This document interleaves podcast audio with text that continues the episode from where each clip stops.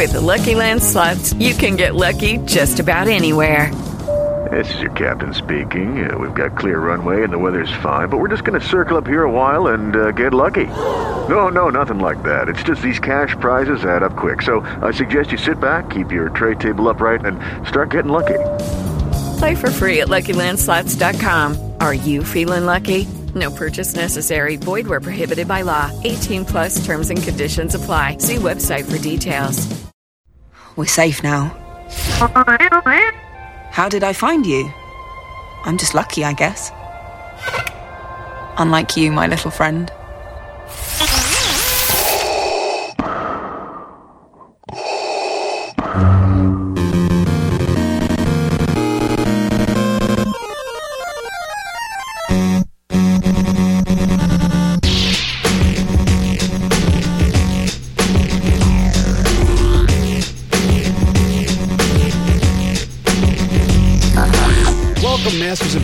To episode 226 of Full Sith. I am the Mike Pilot, and with me are my co-hosts that do so much work and so many things without me because it's been a, it's been a busy time. Holly Frey and Bryan Young. And um, guys, thank you for the last few shows. They're amazing, good, good content, good, good listen. I know a lot of people contacted me and said, I don't even know why Bryan and Holly need you on this damn show.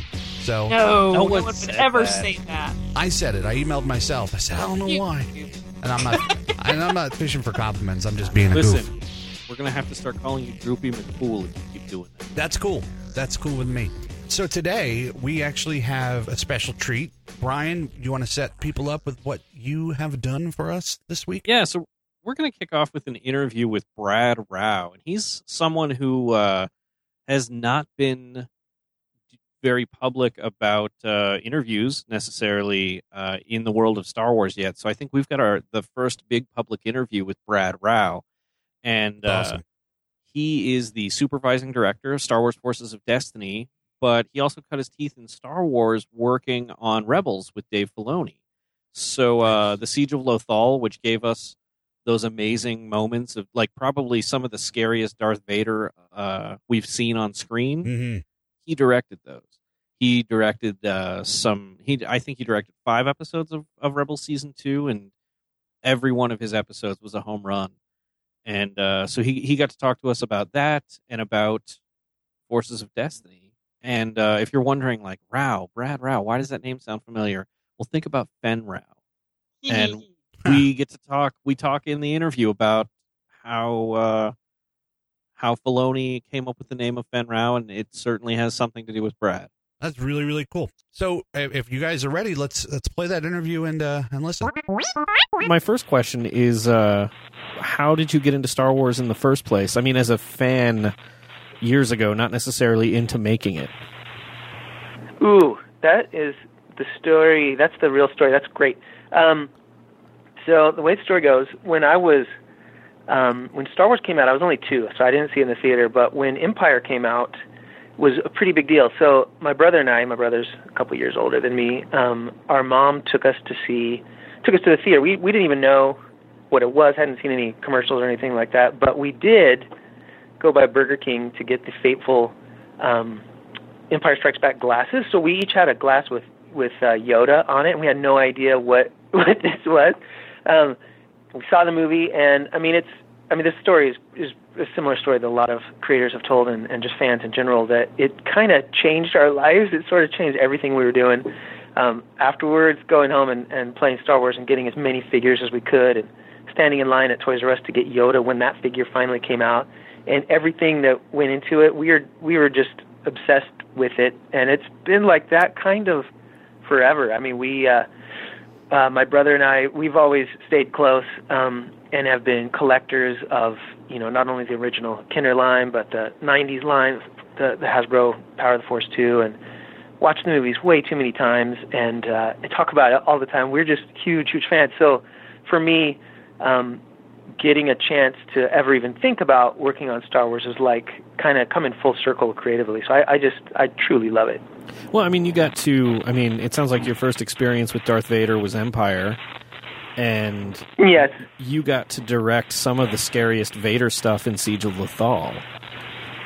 Yes, it was it was awesome. So, um, I've known my pal Dave Filoni for a long time. Um, and when in the around 2004, I had started animation studio, and I might be getting ahead of some of this storytelling, but I'm just gonna I'm just gonna dive in there. We were uh, me and a couple of my my pals, uh, Alan Lau, Rock, Rocky Ballesteros, we started GhostBot Animation Studio in the early 2000 2004, um, and right around that time we we were getting to know Dave, and when he was setting up the Clone Wars um, crew in the early days, uh, I got a chance to go up to the ranch, um, which was the first time I'd ever been to Skywalker Ranch, and so as a fan you know, just getting a call from Lucasfilm to go up and meet the you know the the new director of, of the animated series was really a big thrill, and getting a chance to geek out with Dave. And um, I think I I think I said something stupid like. Uh, uh, when he asked me similar question you're asking me how I know about Star Wars, I think I said I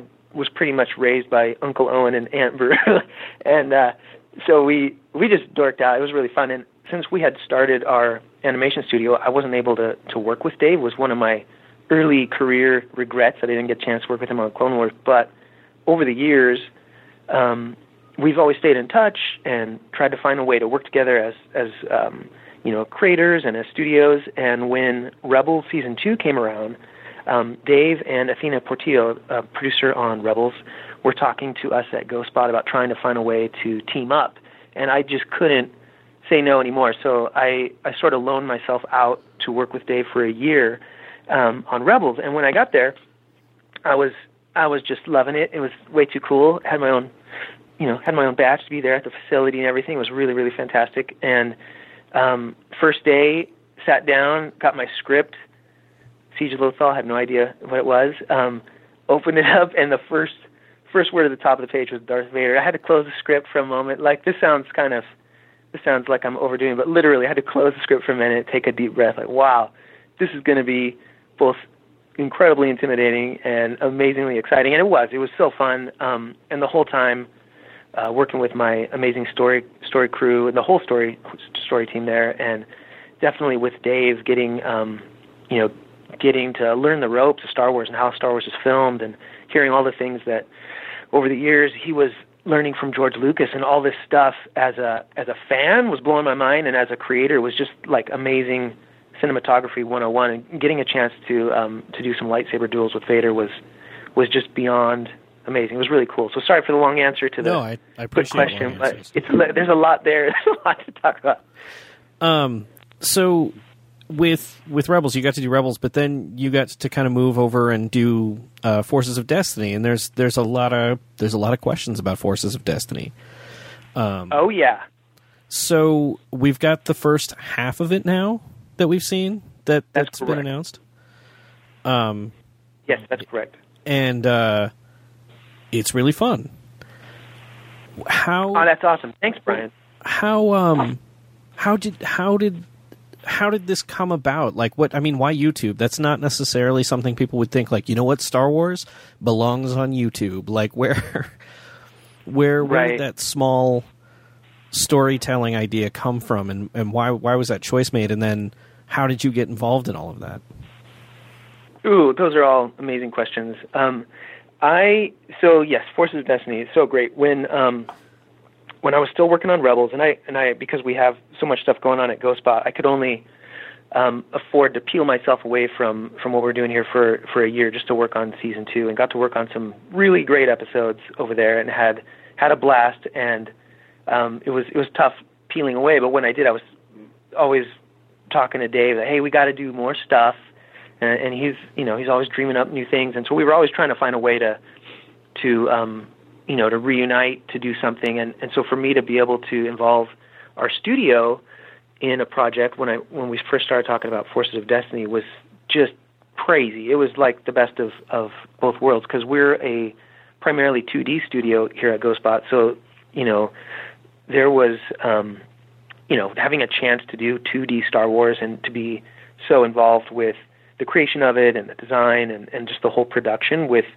um, with Dave and Jacqui Lopez and the team at Lucasfilm and with Carrie Beck and Josh Rimes as well. Like to get to get in there and really work with them um, was just amazing. So when when we heard about it that there was going to be these stories, one of the one of the big things that was really appealing to me was the fact that um, not necessarily the length or the format or where they were going to be, but that we were going to be really keying on the character um, morality. We were going to be keying on choices and decision making, and it's like as much as you know, as much as I want to have Darth Vader fighting Ezra and Kanan every day because it's so fun.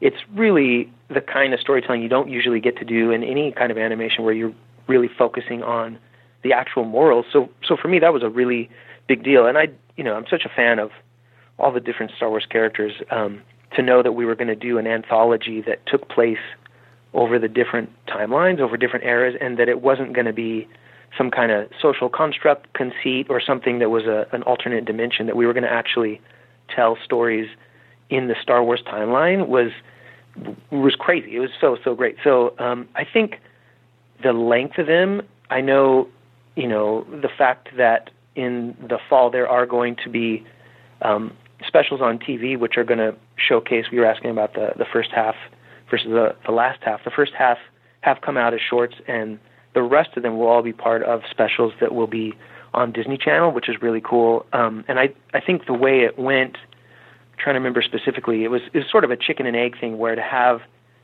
um, an anthology series that could cover different timelines, but then to be able to break them into individual shorts and play them on different you know different places like YouTube where fans you know like my kids don't really watch TV that much. They watch a lot of YouTube. They're teenagers. Um and I know there was a thought to to try and expand you know the people that the the, the audience that are, that are looking at, at this this content. So I think it was kind of a natural progression. But I know it, you know even as a fan myself it is you know like wait wait a minute what's going on? These are going to be on YouTube? That's that's new. That's a new thing. But I think that's the cool thing about Lucasfilm and Disney and, and everything that they're doing with the franchise is trying to expand it and, and make it as user friendly as possible.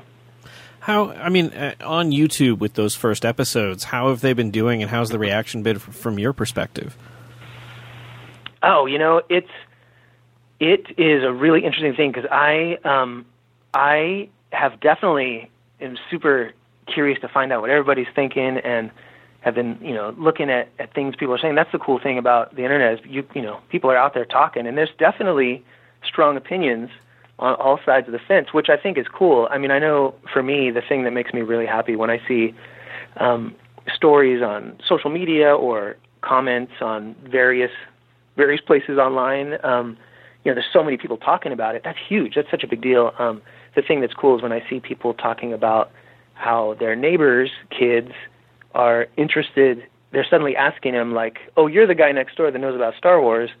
Um, who's this? What's this character's name?" And they're they're really getting engaged. That's like that's really cool. Um, when you hear about uh, families watching the show together, that th- those are the kind of reactions that that make me really happy. And when I hear fans picking up on, for example, when um, the the first short that came out, the Sands of Jakku, when when fans are picking up on not the fact that Rey's fighting a giant sand monster, but she's being kind to it and feeding him, and then later on, he pays back that kindness. That people are picking up on that. Again, going back to the idea of the decisions the characters make and how that reflects their moral feelings. That's so important to me, and it's important to all of us working on the show. And so, anytime people are picking up on that, that's a that's a huge victory, and, and it's it, it, it makes me really happy.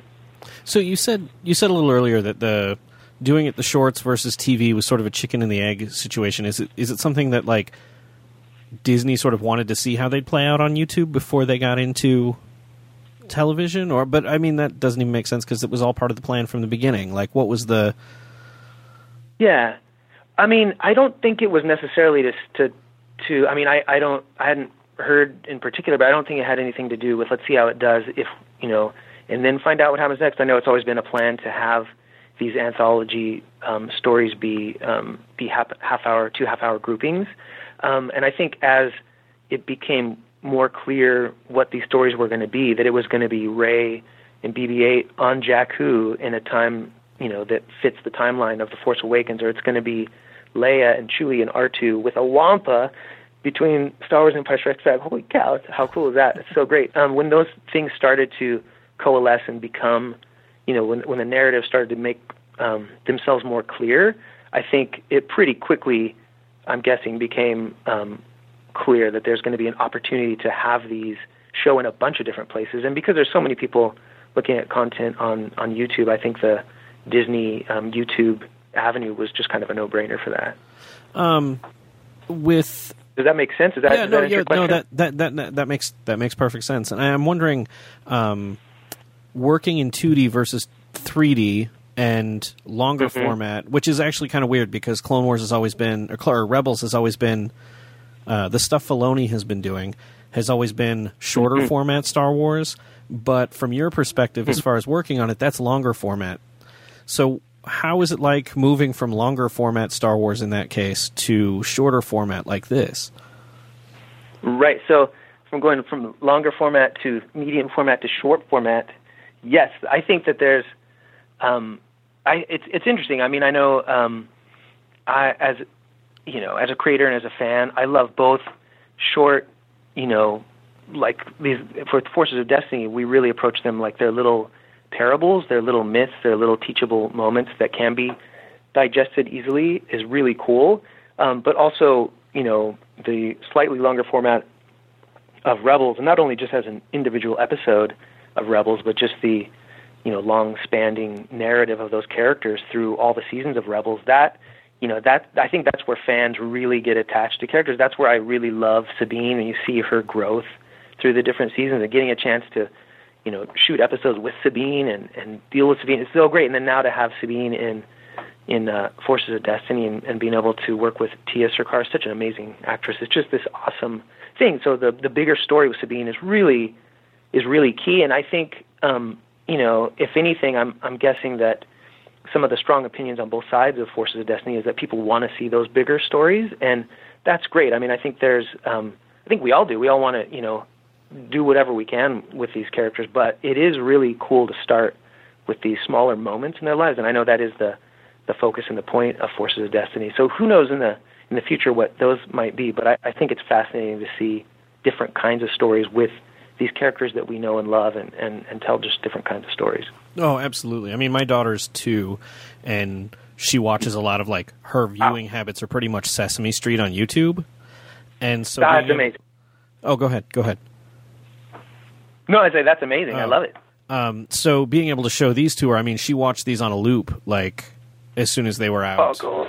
for like an hour. I, I would she'd probably watch them all day if I let her. Um, Oh, that's so cool. so What's, I, uh, what's her What's her favorite, Bryan? Uh, you know what? She's really gravitated toward Ahsoka fighting the uh, the robot in Ahsoka's first episode. Um, oh yeah, That's the one she really gravitated toward. I thought she would have been more into Rey, um, although she hasn't seen Force Awakens. She really loves BB-8, oh yeah, that's great. and she really liked Chewbacca as a teddy bear for the Womp. Ah, that's cool.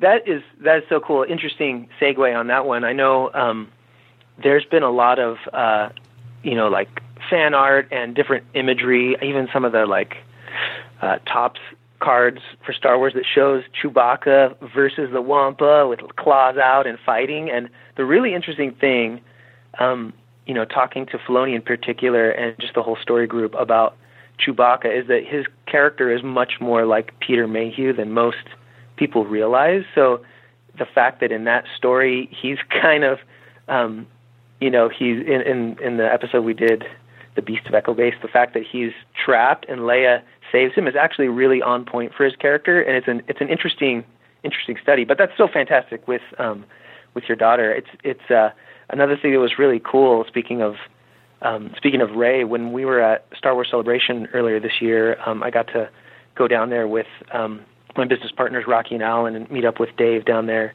um, and see the panel and everything. And I was really we were just continually blown away by how many young cosplay Reys there were and Sabines. There were so many little girls running around so excited to be dressed as Rey, whether it's the you know the off the shelf costume or a homemade cosplay, just to be there and interacting with everyone. There was so many Reys. It was blowing me away, and we were looking at each other saying, "This is, oh, this is this is our audience. This is incredible. We can't wait to see how everybody reacts." And that's it's just great to hear the story of your da- you know how your daughter watches them. And I've heard a lot of those kind of stories, and that's that's a huge thing. Yeah, I mean, it makes it a lot easier for people like me to share them with their kids because I'm kind of I'm trying to hold off showing her the movies until she's older, Um, sure. so she can understand them. But this is like perfect to show her.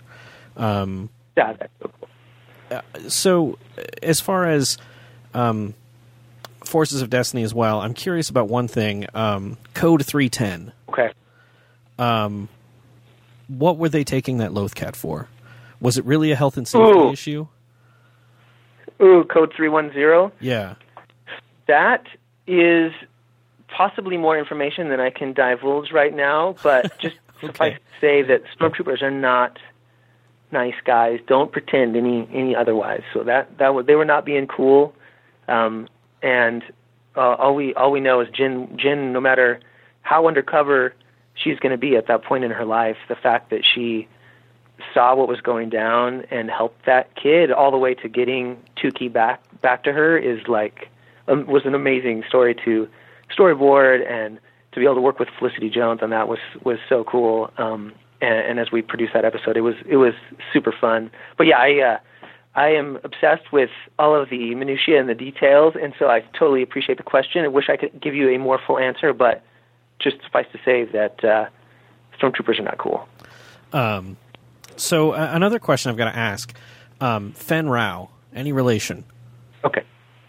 Oh, oh my goodness. So there's there's a story for everything. You'll you're gonna you're gonna get tired of all the stories I'm telling. I'm, sure, but never, um, never. that's, you're too kind, Bryan. Um, so Fenn Rau, that's that is amazing. Um, one of the episodes I had the great pleasure of being episodic director was the Protector of Concord Dawn, the first time that Fenn Rau shows up in Rebels. Um, and I know, I think right around the same time there was um, he was he appeared in a comic, and it was so cool when there's synergy in the stories like that. Um, but I had heard about there's a Mandalorian episode, and the way it, it works is there's uh, teams of episodic directors that work with storyboard artists, and you know we'll go through the production pipeline of an episode really closely with Dave and all the production staff, and then move on to the next episode once that one once the first one is done. So um, you kind of hear about some of the scripts that are coming up, and when I knew there was a Mandalorian episode, secretly hoping our team would get a chance to work on it. So very excited that we got to work on that one, um, and in one of the earliest design meetings, um, I was I was in a meeting with the key designers and with Filoni and producers and going over designs, design assignments before we even started the storyboard. Um, and this character came up, and he was really, um, you know, described by Dave as this, you know, this this cool this cool cowboy kind of Mandalorian attitude guy. It was really cool. And the the name though he wasn't super thrilled with, and I I wish I could remember what the name was but it was an early form, and this happens a lot on shows. Definitely happens um, in you know in the Star Wars universe that things every little detail counts, of course. So trying to figure out how to name this guy and Dave, he he's uh he definitely has a lot of fun in, in every meeting, and and sometimes he has fun trying to make people uncomfortable. So this my case, um, he I happen to be in his line of sight and there was there was a, a great designer at the time working on the show named Chris Glenn, and me and Chris were sitting next to each other, and he said, "Glenn Rau." Yeah, Glenn Rau. That's the new name of this guy. And Chris is like, "No, no, no, no. I don't. I don't want to be involved." And me being just too dumb, I'm like, "That sounds great. I'm in. Let's do it." And I thought Dave was just joking. And then later on, when I got the the script, it had been changed to Fenn Rau, and and I thought, like, wait a minute, this must still be an elaborate prank from Dave. There's no way this is gonna going to go down. But it it uh, it stuck, which was amazing. And and he tried to make me as uncomfortable as possible, but I didn't care. It was worth it. It was so great to have a character with our name. And when I couldn't wait to tell my older brother, who's been a lifelong fan of Star Wars with me, like I was saying earlier, to tell him that there's a character with our family name, and it's even spelled the same way. Um, I, but I, of course, couldn't couldn't say anything until um, until the episode came out. And the first person I sent the uh, um, the Star Wars uh, databank um, entry to was my brother. Like, oh, you got to check this out, and he and his mind is still blown to this day. It's it's really crazy. And then um, there is a Hasbro figure of Fenn Rau that's out there. I don't have him yet, but I'm gonna have to get my hands on it. But it's really really cool, really nerdy. I've been trying to track one down too, and I haven't been able to find one. Yeah, it's hard to find. I might I'm gonna have to I'm gonna have to keep looking. I guess. Um, you probably know people that that could help. I'm sure. No, Oh. no, no. I don't. I, I go out of my way to not ask for, for, for favors. We're lucky enough just to be able to work in this, in this universe. So I, uh, I, I'm, I'm not going to push it. I don't want. I don't blame you. I don't blame you. we'll, we'll, with um, Forces of Destiny, there's been, um, I I think, one of the most positive aspects. I mean, there's no negative aspect of Forces of Destiny, but one of the most positive is the focus on um, female characters and female representation in Star Wars. Um, and as a father of two daughters, that's something that's very important to me to see in Star Wars. How was that approached from the beginning on Forces of Destiny and, and through the process? Oh, that's a that's a great question, and I have a daughter of my own, um, and it's it's a big deal. I mean, I know, um, just in general in storytelling, there's it's well, I, I guess one really great way to boil it down. I know at the at the celebration panel, I think um, when uh, when Tia Sircar and Ashley Eckstein, of course, plays Ahsoka, we're talking about it with Dave and and uh, with Amy Ratcliffe the the thing that came out that was so on the nose for how we're doing this whole thing is that unfortunately there is an imbalance in the stories that are told in popular media, um, in our popular culture, an imbalance of a lack of um, heroine stories. So that's that's why we're making it. We have to do it. And I think the thing that's really true is it will be great when we get to a point where we don't have to make a point of it. Um, for me, and again, as a father of a daughter, and and just seeing the way things are out there, it is a point we definitely. There's, of course, um, an important aspect of this initiative, and, and we're so happy to, to celebrate that. And yet, at the same time, um, when we're making these stories, uh, it's so easy to get excited about Leia and Rey and Sabine and Hera and Ketsu and, and Padme and Ahsoka. Oh my gosh, Ahsoka, how cool is she? It's so excited to get excited about these characters. Um, it, they're definitely our stories we're telling that are not just female um, focus, but you know, as a as a creator, I think it is just a really, of course, important thing that we that we need to be pushing until we don't have to be pushing it anymore. Um, but it, uh, the thing I was going to say, at, at the end of the day, we are just telling, you know, our goal is to just tell good stories about interesting characters, no matter what their gender, race, religion, species, whatever it is. We just want to tell compelling, cool stories, and so getting a chance to tell stories with moral values that have a point and that we still get to cinematically um, build drama and have a resolution, even though it's only two or three minutes, um, is really the focus of it. So we can't let um, a message necessarily um, drive it all the way through. It's an important point we want to push, but we're just trying to tell good stories at the end of the day. Is that interesting then for you? Um, in the you know sort of the the orbit of things that surround Star Wars, like there are action figures and dolls of the designs of characters that your company put together for this. Like how uh, how does that hit you? Yeah, no, that's that's ridiculous. That's how that hits me. It's ridiculous. But um, I mean, I'm such a.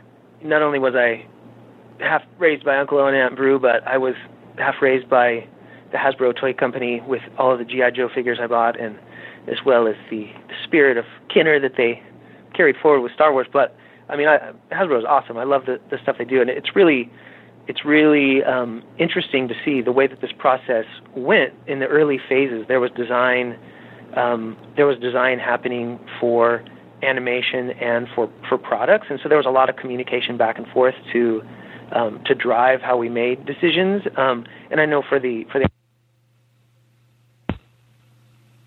Hello.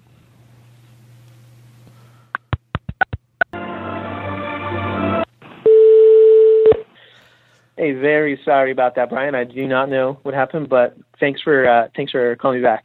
Oh no no no problem. Um, I think we were somewhere in the middle of uh, toys.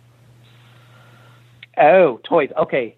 Um, yeah, I'm not sure where, where I left off. But, uh, you know what? uh, I've got another oh question. We can we can jump into that, and I, I don't have much time left anyway uh, with you. But Okay. uh, I'm just wondering if you can kind of give me an overview of what the the creative process was like on Forces of Destiny, how that might have differed from other things you've worked on. Hmm. Okay, no, that's that's a great question. Um, how the creative process differed? Well, um, you know, on one hand, for 2D animation, the you know the way the production goes is there's definitely a, a tried and true way. We're always trying to find a way to make things as efficient as possible. But um, on this project, because these characters are so important and so relevant to everybody, I know that the creative um, you know, the creative team at Lucasfilm was so key to get their attitudes right, and you know, the casting has been so amazing to get all the real deal actors across across the board from the films and from the animated series. Um, and in the the cases where we had new actors, they're just so fantastic. It's just an amazing, amazing cast. So that that part is definitely very different than a lot of other projects I've worked on, except for Rebels being notable exception. Um, but uh, and, and, you know, and I think all along the way that that holds up when we were able to get our friend that we worked at work with at Ghostbot, Ryan Shore, to do the score. Um, you know, we were able to introduce him, and everybody at Lucasfilm was really excited about his work. And he's done such an amazing, fantastic job on these shorts. It's definitely not easy to um, take, you know, the uh, the different themes of these all these amazing characters and just Star Wars themes in general, and and boil them down to these quick little stories. It's definitely a collaboration of creatives to get that happen. But Ryan has been so amazing. And then for the sound design at Skywalker Sound, I mean, it's it's the real deal of Skywalker Sound. And Dave Acord up there, he's so awesome. Not only the voice of some of our stormtroopers, um, and as well as Tito, he's so good at that. But su- such great sound design that's being done there. So this project is getting the real deluxe treatment. Our final color correction done by Joel Aron and Sean Wells that work on Rebels. They're so great. So we're in that regard, we're getting to work with some of the best of the best as we're making this project. And I mean, of course, goes without saying that that's that's Dave and, and Carrie as well, right at the top. So that part has been really great. Um, and then when it comes to doing design, I mean, really, the the challenge is us as fans not to be intimidated by working with these great characters and to make something that's going to serve these stories as, as good as we can. And so, you know, to that end, when we were looking at the design uh, and talking to Dave a lot about it, we wanted to make something that had depth and dimension, but not overly so, and wanted to make something that looked different than other um, animated versions of Star Wars that have come before it. So we would go with this idea of making things simple and yet dimensional, not simple and and uh, uh, and flat or complicated and dimensional, which is a, is a totally different thing. But to keep it simple and yet dimensional has been a driving force for the character design and for the way that we're integrating ships and props and blasters. Um, and uh, even you know, as we use that stuff, we're we're using a lot of you know, it's a 2D show. We're using a lot of 3D assets as our um, beginning of our layout, and then we uh, design over the top of those and animate as 2D as 2D elements. But um, all the little things that, that we figure out that on any project that you go into, it's always a little different. Um, and so there's there's things to learn and there's discoveries that get made, but um, it's so I'm not sure if I'm answering these questions. No, you absolutely uh, thoroughly or not. But uh, but all of these things have gone into again keeping our our uh, you know our eye on the prize, which is we want to tell stories that highlight these characters' attitudes and their moral fiber and celebrate how that's a heroic um, endeavor, and that's that's just driven everything we've done. So I've got two quick questions left for you. Um, one's okay. No, nerdy, I love it. One sort of nerdy and one sort of behind the scenesy. Um, the nerdy one, the episode where Ahsoka gets that uh, advancement ceremony where Yoda gives her those extra Padawan braids, uh, beads. Oh yeah. Um, that looks like it's set in that courtyard on the in the Jedi Temple with the Force tree where Yoda had his vision at the end of the Clone Wars, uh, where everything was sort of mm-hmm. nice. Like, w- what sort of uh, design, what sort of creative back and forth goes on to make those sorts of callbacks? Mm. No, that there's a lot of, of back and forth. There's a lot of um, reference. I mean, Lucasfilm is so fantastically archived and and set up so that when we early phases, we're talking about um, that episode and where the ceremony might take place and what part of Coruscant um, Ahsoka is in at the beginning and how we can contrast the difference between her hectic, messy situation and the serenity of the Jedi courtyard with that tr- beautiful tree and Yoda and Anakin and the way that, that everything went from the script from Jen Muro all the way down through design in that episode all the way to the way that the actors were reading their lines and the way the music and the way the sound design went and all of the animation and background product, production was trying to get that contrast working. Um, so when we knew we were going to use that that courtyard and any you know any part of the Jedi Temple and any part of Coruscant, we gleefully, nerdily were asking, knocking on the door of of every asset we could get reference from uh, Lucasfilm, and they're so awesome over there um, to to work with and to be able to have that and match as closely as we could while interpreting it in our style was so fun and every I mean pretty much every episode I could say the same thing but that uh, that tree's a big deal and we we spent a, a, a lot of care with it And then and then the last question I've got for you because I know uh, we've got to we've got to wrap this up. Um, ah shoot um, uh, we could do this all day if it were up to me. Um, I mean I, I I could talk forever but yeah yeah. Um, the first half is out, and you know the reaction's been positive for you personally. What's the measure of success for this? What's the measure of uh, that that that this was the hit that you wanted it to be? Hmm, that is an outstanding question, um, and I'll try to parse through that as best I can because as a um, as a director, as a creative um, creator, working with all of our friends at Lucasfilm and all of my amazing crew here at GhostBot and fellow directors, um, really the the success are those things I was talking about when you see, and I and I I've been so busy. I, I honestly, no lie, have not had a chance to do as thorough of a dive and see what all the every little ins and outs of what people are saying. Probably will never be able to to do all of that. But the things that have been called to my attention, where you see, um, you know, you see pictures of similar to what it sounds like your experience with your daughter. You know, just hearing that story or seeing people um, have their kids just totally glued to the TV watching these stories unfold is like that's it. That's the victory. That's that's the whole point. I mean we want and and it goes to that idea that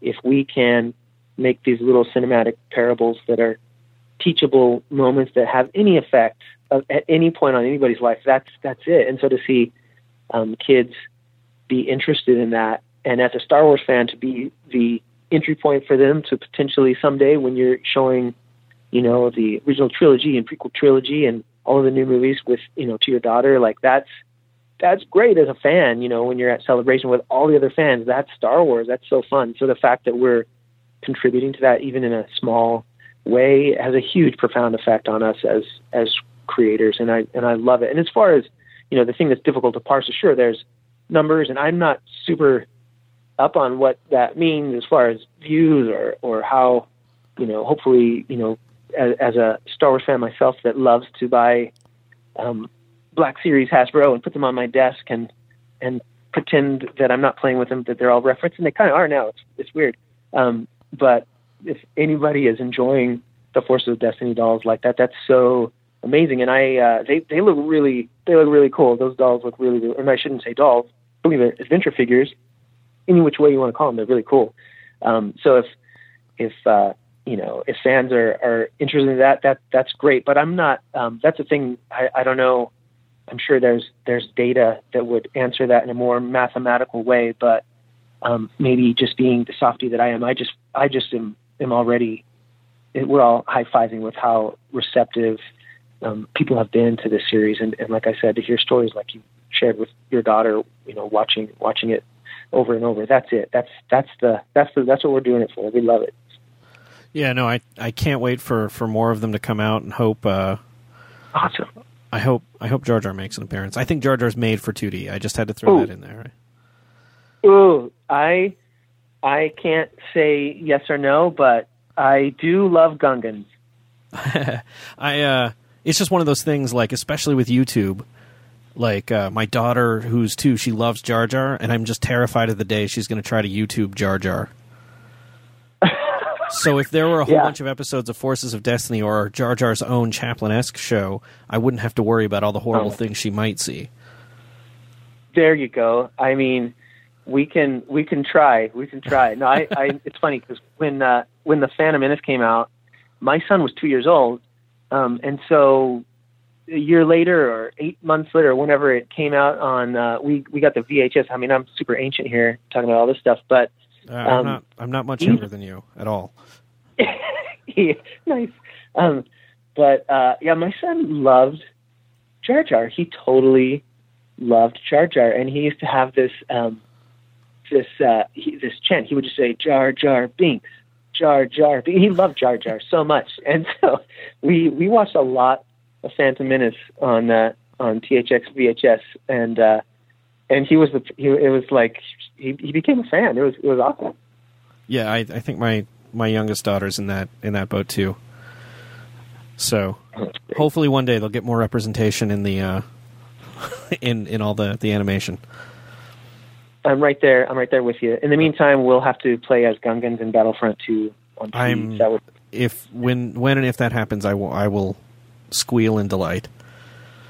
yes, yes, me too. And that's the fun thing. My son, who's now 20, we you know we're uh, we we played so much uh, of the original Battlefront one and two as Gungans versus uh, droids and, and whatnot that uh, that uh, we we uh, we we are excited about the new Battlefront. Absolutely. Yeah, my my oldest son's 15, and that's like the thing he's wa- waiting for. That was the one panel at Celebration he had to go to.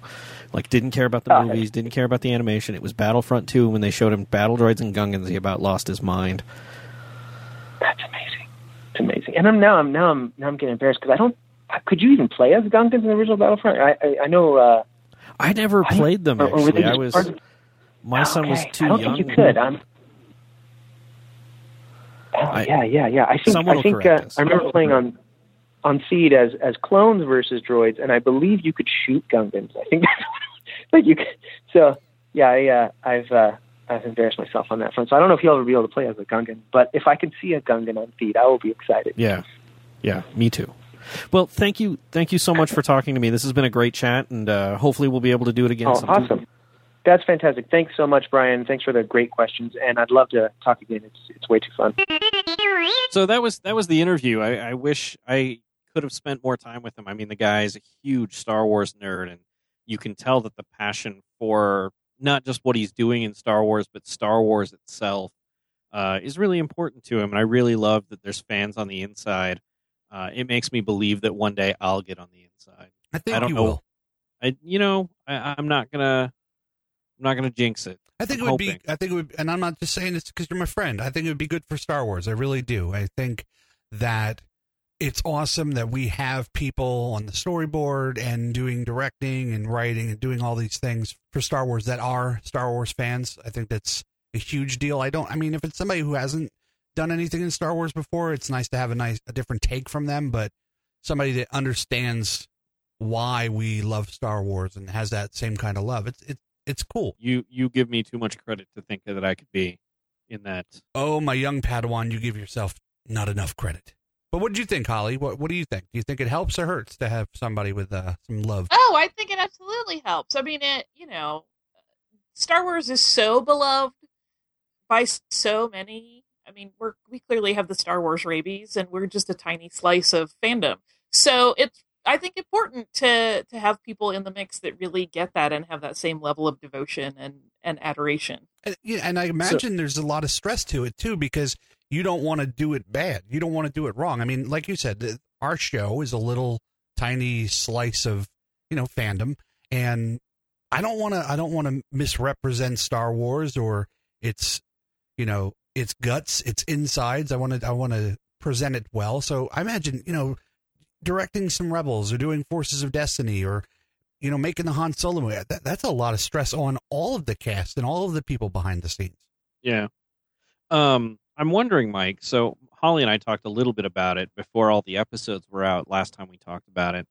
Um, it, you've watched it. Uh, how did Anya react? Actually, that's what I'm I'm curious about. How did you like them, and how did Anya react to them? Did did Brad Superfan screw it up for you? No, you know me here late. I I'm happy with any kind of Star Wars we can get, and I've learned in my life to not have my expectations too high, because then it's easier for you not not to reach those expectations. So I've just been plugging along the last couple years, and I'm really happy that we're in this position and we're getting you know new movies and we're getting new shows and so with Forces Forces of Destiny, I wasn't like foaming at the mouth for it, but I was you know I was interested and excited to see it, and and I have to say they they did a really good job. I think uh, the Ewok episode I really really liked. I, I liked how they used Leia in that episode, and I just think the stories are really they're they're tight. You know, it's not all over the place and it goes by real fast. It's like watching an episode of Rebels where, you know, that's 22 minutes that went by in the blink of an eye. So I enjoy the animation, which I didn't know if I would or not. Because much like with Rebels, like I was so used to Clone Wars animation that when they switched to Rebels, like Zeb's eyes, and there were some things that bothered me. But now, you know, years later, I, I love the animation on Rebels and I really like the animation style that they're doing on Forces of Destiny. To, to speak of what Anya thought about them, she absolutely loves them. She's watched them more than I have um, I've walked by her on her iPad at least five or six times over the last couple days, and she always has one of the episodes on. And she's sitting there and she's laughing at it with her headphones on. And um, she said that she likes the animation as well.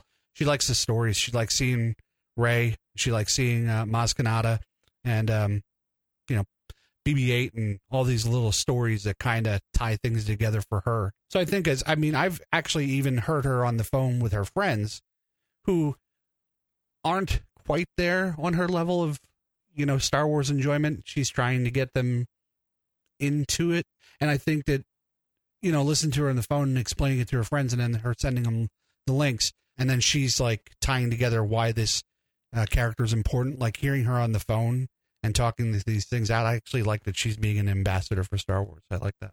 That's fantastic. What about Scout Anakin? Have they been watching it? Um, Scout and Anakin watched them like a couple of times with Valkyrie. Valkyrie's the one who's really keyed into it.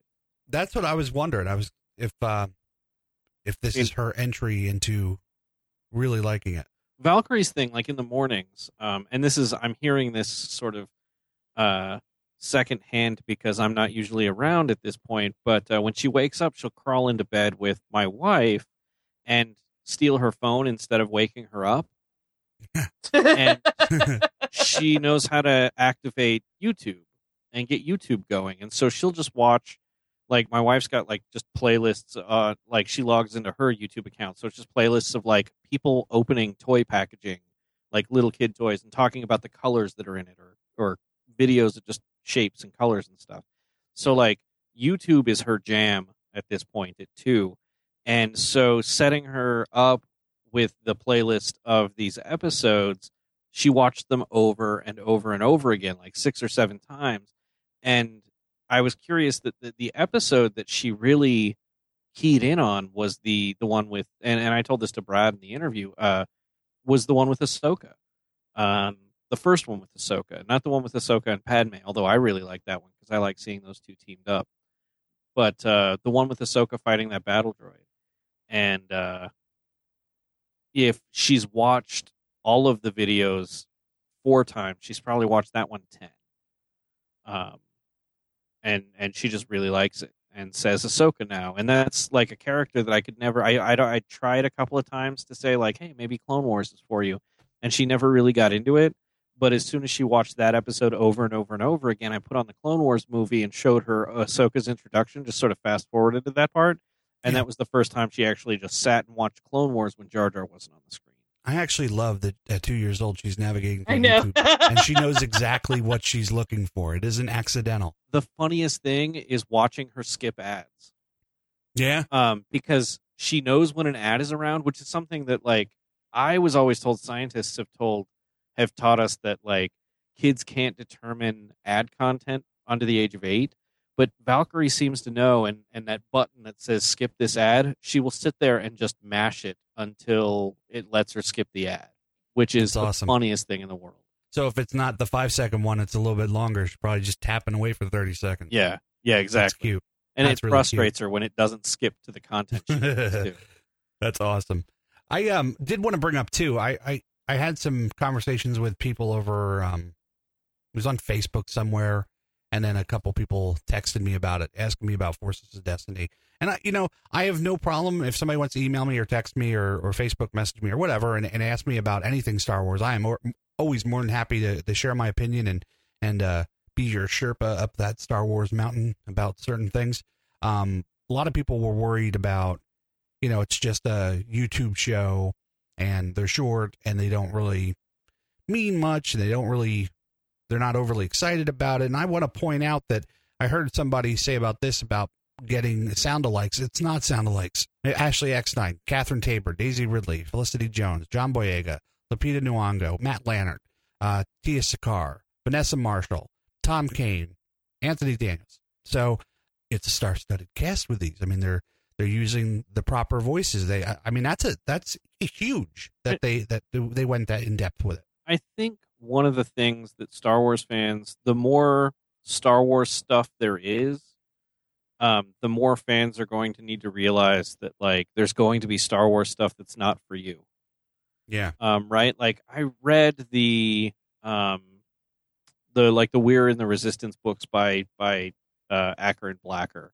Mhm. That first one. And I just didn't enjoy it all that much. And it's so clearly not aimed for me that I know the only reason I'm reading it is for the information that I want out of the universe Mm-hmm. and not necessarily to um, and that's the enjoyment I get out of it, not necessarily because the story is exciting or thrilling or I really care about the characters. And there's going to be a lot more Star Wars that's designed for different sorts of people that isn't going to be for us, and we can take it or leave it, but that doesn't take away from our experience with Star Wars. And I don't necessarily think we should be like, you know, you haven't heard me on the show going like, man, this book series of middle grade books was just not for me. And it's like, of course, they're middle grade books, and I'm a 37 year old man. Um, but uh, you know, there's a lot of people I've seen that with Forces of Destiny, where people are saying like, "Oh, it's not working. Like, why would they do this? This is a bad idea. Why YouTube? Why so short? Why so uh, female centric?" And it's just like, I love it. I, that's one of the great things. yeah, kids like mine who are watching more YouTube than TV. Yeah. Uh, you know, uh, Scout watches like I bought I bought Scout a Kindle for her birthday, a Kindle Fire, and put on like Amazon Prime and YouTube and Netflix and or I was going to put on Netflix and I was like, "Do you need Netflix on this?" She's like, "No, I've got YouTube. Like I don't need it. I don't need it." And she doesn't watch the sort of programming that you or I would watch. She's not watching Right. scripted dramas. She's watching Minecraft videos and Five Nights at Freddy's playthroughs and Yeah. um, seeing that YouTube like um, make it yourself DIY sort of content. That's what she's into. Yeah, and it's it's it's really interesting, and it's important that you bring that up because had I if I didn't have an 11 year old daughter, I wouldn't understand that either. But she has her iPad with her. She does all her chores and all the things that she's supposed to do in her practices and all that, and then she has her iPad and she doesn't play her DS as much as she used to, or doesn't play the iPad games as much as she used to, or Xbox or whatever. It's YouTube, and like you said, Minecraft videos. I remember her and Scout were watching them like crazy when we were down in uh, Orlando.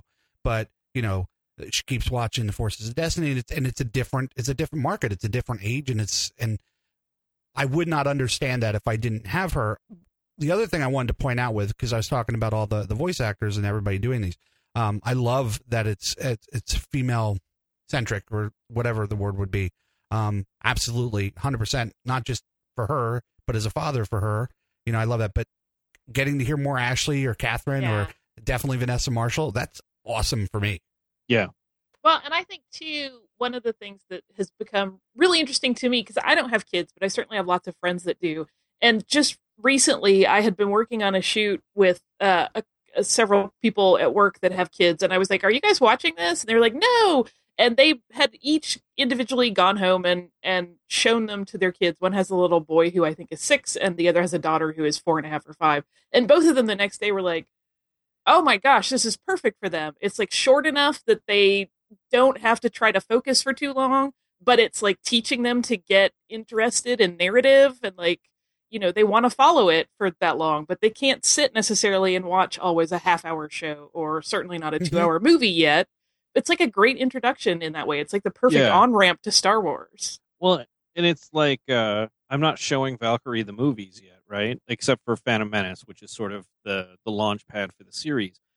And these are great to introduce her to characters and things in Star Wars that are around the iconography she's going to see without blowing the story for her, like Ewoks, right? Like Yes. I want to show her Return of the Jedi so bad, but I'm not going to because a none of it's going to make sense, and b um, I want to save it till she's old enough to like comprehend that story. But that Ewok episode of Forces of Destiny got her into Ewoks, and and I pulled out all of my Galactic Heroes Ewoks and gave them to her, and she loves them. And uh, you know, she says Ewoks now. Like Yeah. she's into them and she recognizes them on the posters and stuff. So it's it's helping me as a Star Wars parent uh introduce her to stuff in a way that doesn't do it too early to blow the story for her. Yeah, I think I think it's a great thing, and I, and, I, and I've really enjoyed it. I can't wait to see more. And soon we'll have books. Yeah, Yeah. Um, we're and- just a and couple weeks away from those. I got my Leia doll or my adventure figure. I'm pretty excited. I haven't taken her out of the packaging yet because I she's so perfect. did you post a picture of it yet? Yes, I put it on Twitter. I'm Um, a little afraid. Like the price point on those is shockingly high for other doll, other adventure Well- figures in that. Well, that but the thing is, range. like the one, like the Leia that I got was, uh, I think the the list price is thirty four ninety nine, so thirty five. But it's Leia, it's an Ewok, and it's an additional outfit, and then it's tiered. So like some will be just the doll, and it's nineteen ninety nine, I think, and then there's like a a middle range one that would be twenty five. So they're not all going to be at the same high. The, the initial ones that are rolling out are those ones that have the two characters in a different outfit, so they are coming in higher, and I think that spooked people. But Is like Leia and Vader in one of them? Is that right? oh, I don't, I don't know. There's a Leia. My Leia is indoor Leia with the Ewok, and it has her. She's in her little fatigues outfit with the cute little Cool. blue pants with the yellow stripe and the the camo poncho, and then it comes with the dress. You can change. Maybe it. they, maybe there was a D twenty three thing that somebody showed me. maybe. Maybe. Um, I also wanted to bring up. Um, I cracked open Christie Golden's Battlefront Two Inferno Squad this weekend. Have you Ooh, guys I'm got jealous. to do that? I have not received a copy yet, and uh, as soon as I do, I will be devouring it. We've Uh, talked about this before. I'm closer to New York, so Yeah. I guess I get it faster. Um, so far so good. I, I like Christie Golden's writing, so um, I'm really excited to get to the end of it. So um, let's have a discussion about that at some point. yeah, yes, I have I have the audiobook pre-ordered, so I am ready, Freddie. Awesome. So on and off show, you know. So just you know, text me. Well- we'll talk about it. There was some other huge stuff that uh, we haven't. We've been kind of holding off on talking about between D twenty three and San Diego Comic Con, Mm-hmm. and uh, you know those are those are It's- big deals, and everybody's probably looking at uh, looking at us, going like, "Are you or are you not going to talk about that stuff, guys? What the hell's going on?" Well, we have plans.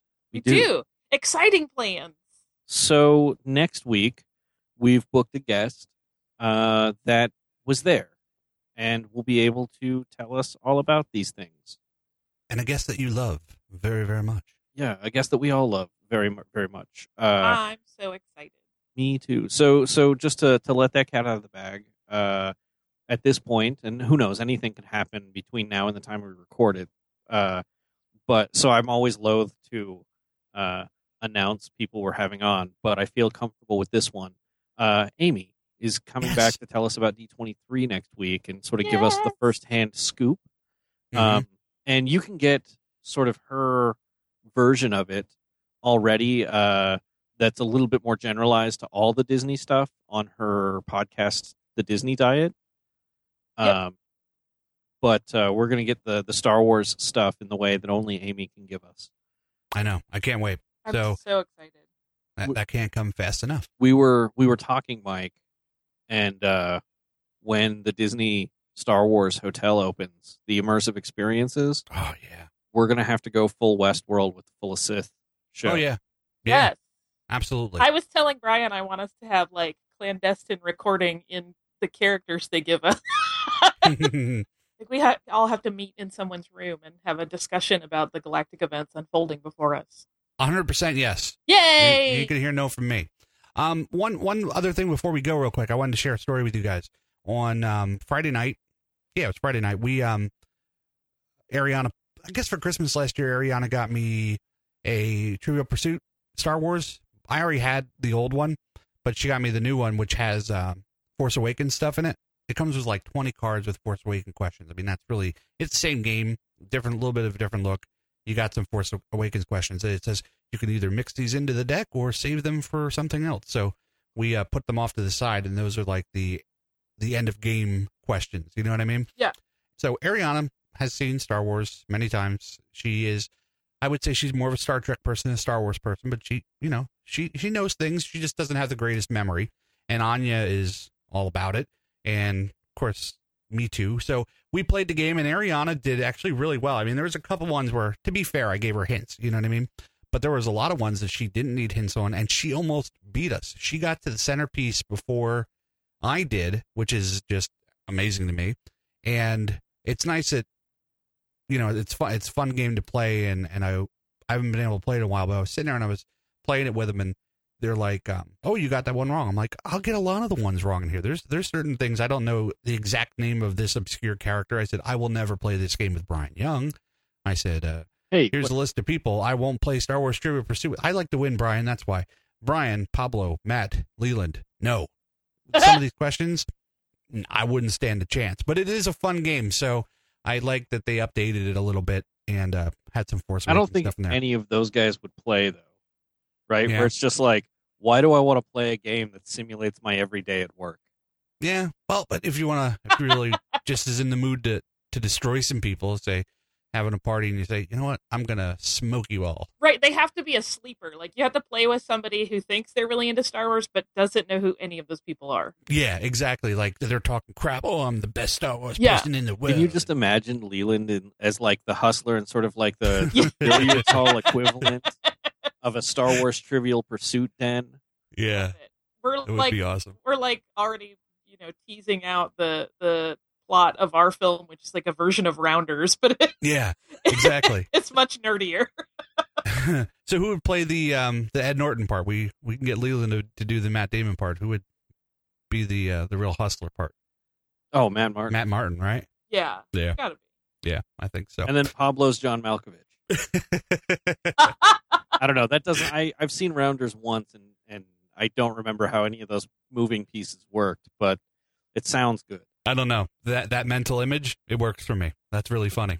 Cool. Anyway, I just wanted to share that. That I thought that it was nice that they updated the game, and they're gonna have to continue to update the games over and over and over again. They should Yep. just sell pa- card packs or something. I don't know. I uh I want to get it, but it's like it's a lot of money for me to spend on a game that no one will play with me. Anakin will try to play with me, and he'll do really well. Um, but don't know. I feel bad throwing the game because then it's like he hasn't earned it if he wins. Yeah, they yelled at me because I think the first question I got it wasn't really a hard question, and I'm I just threw out like a weird name. I'm like Umpus Pass, and was like, you know, don't you know the answer to this? I'm like, oh no, I didn't know. And then they both yelled at me for throwing it. You're not gonna do that. I said, can I give hints? And they're like, Ariana's like, if yes, you can give me a hint every once in a while. That'll make it fair. But yeah, no, they were all over me trying to throw the game. Yeah, Can't be a nice guy, I guess. I feel weird generally about trying to stack Star Wars knowledge in a competitive way. If that Yeah. makes sense. No, Yeah. I completely get it.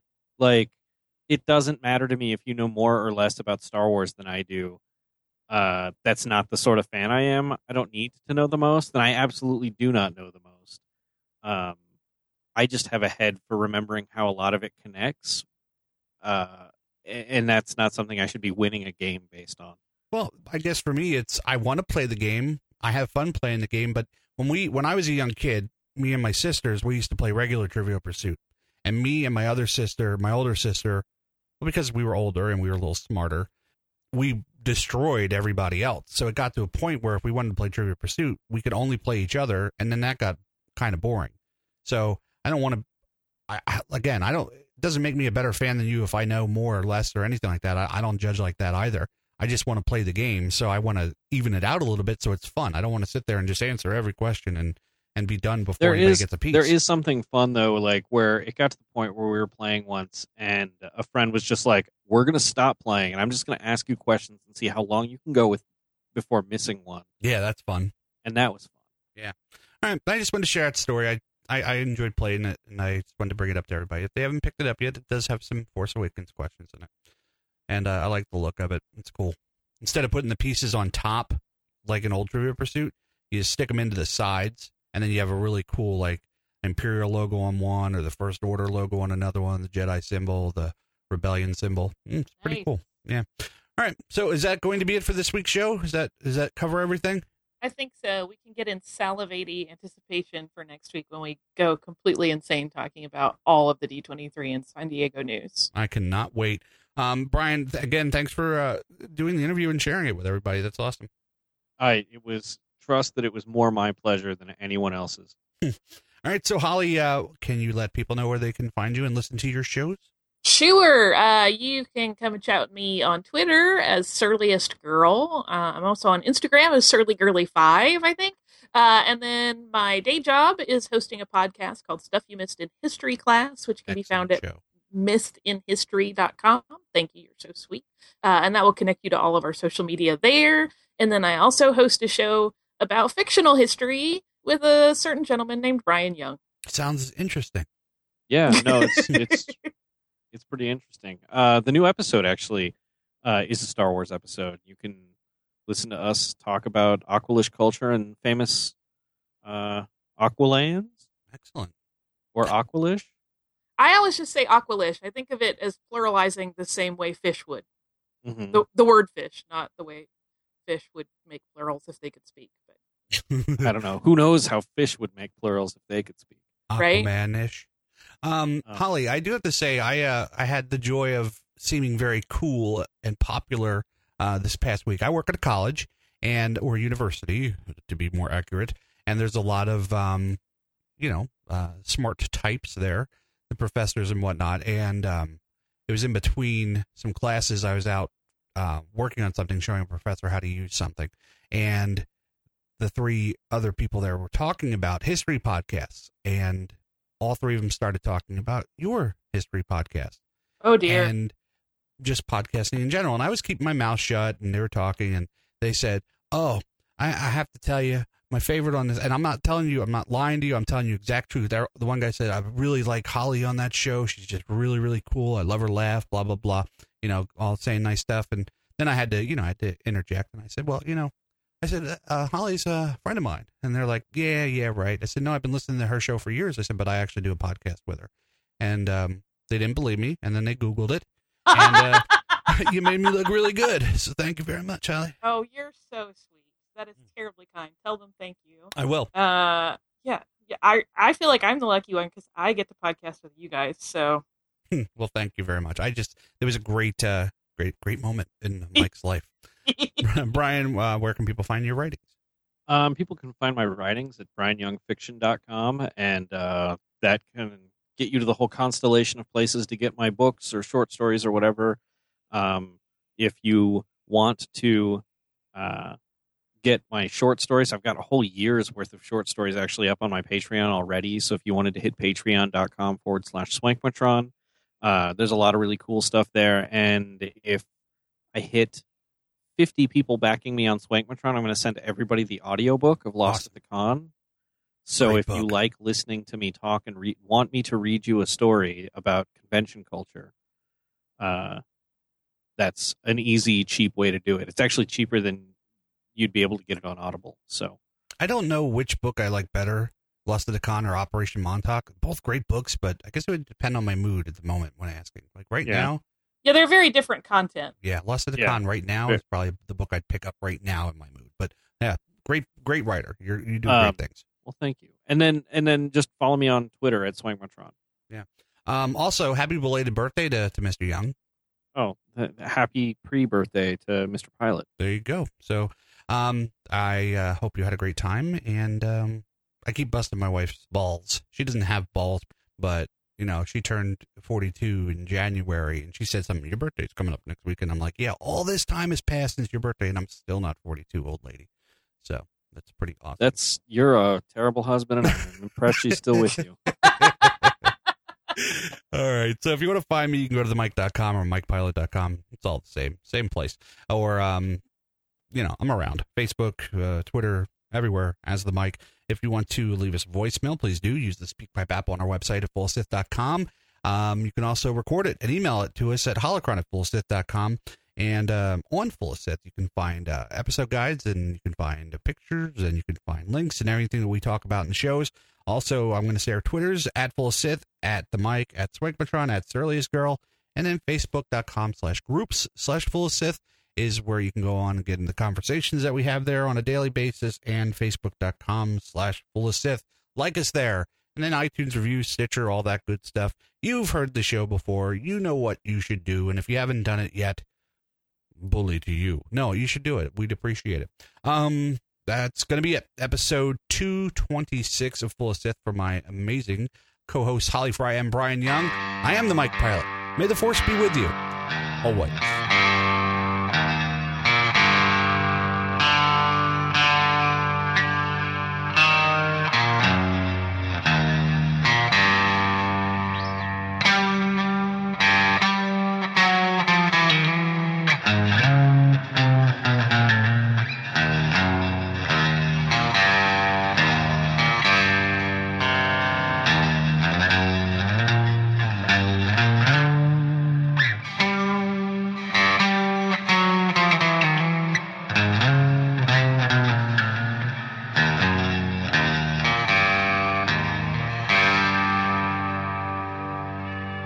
If you'll not be meeting me, I'll close down for a while. Hmm. Hey guys, it is Ryan. I'm not sure if you know this about me, but I'm a bit of a fun fanatic when I can. I like to work, but I like fun too. It's a thing. And now the truth is out there. I can tell you about my favorite place to have fun. Chumba Casino. They have hundreds of social casino style games to choose from with new games released each week. You can play for free anytime, anywhere and each day brings a new chance to collect daily bonuses. So join me in the fun. Sign up now at ChumbaCasino.com. No purchase necessary. Group. Void were prohibited by law. See terms and conditions. 18 plus.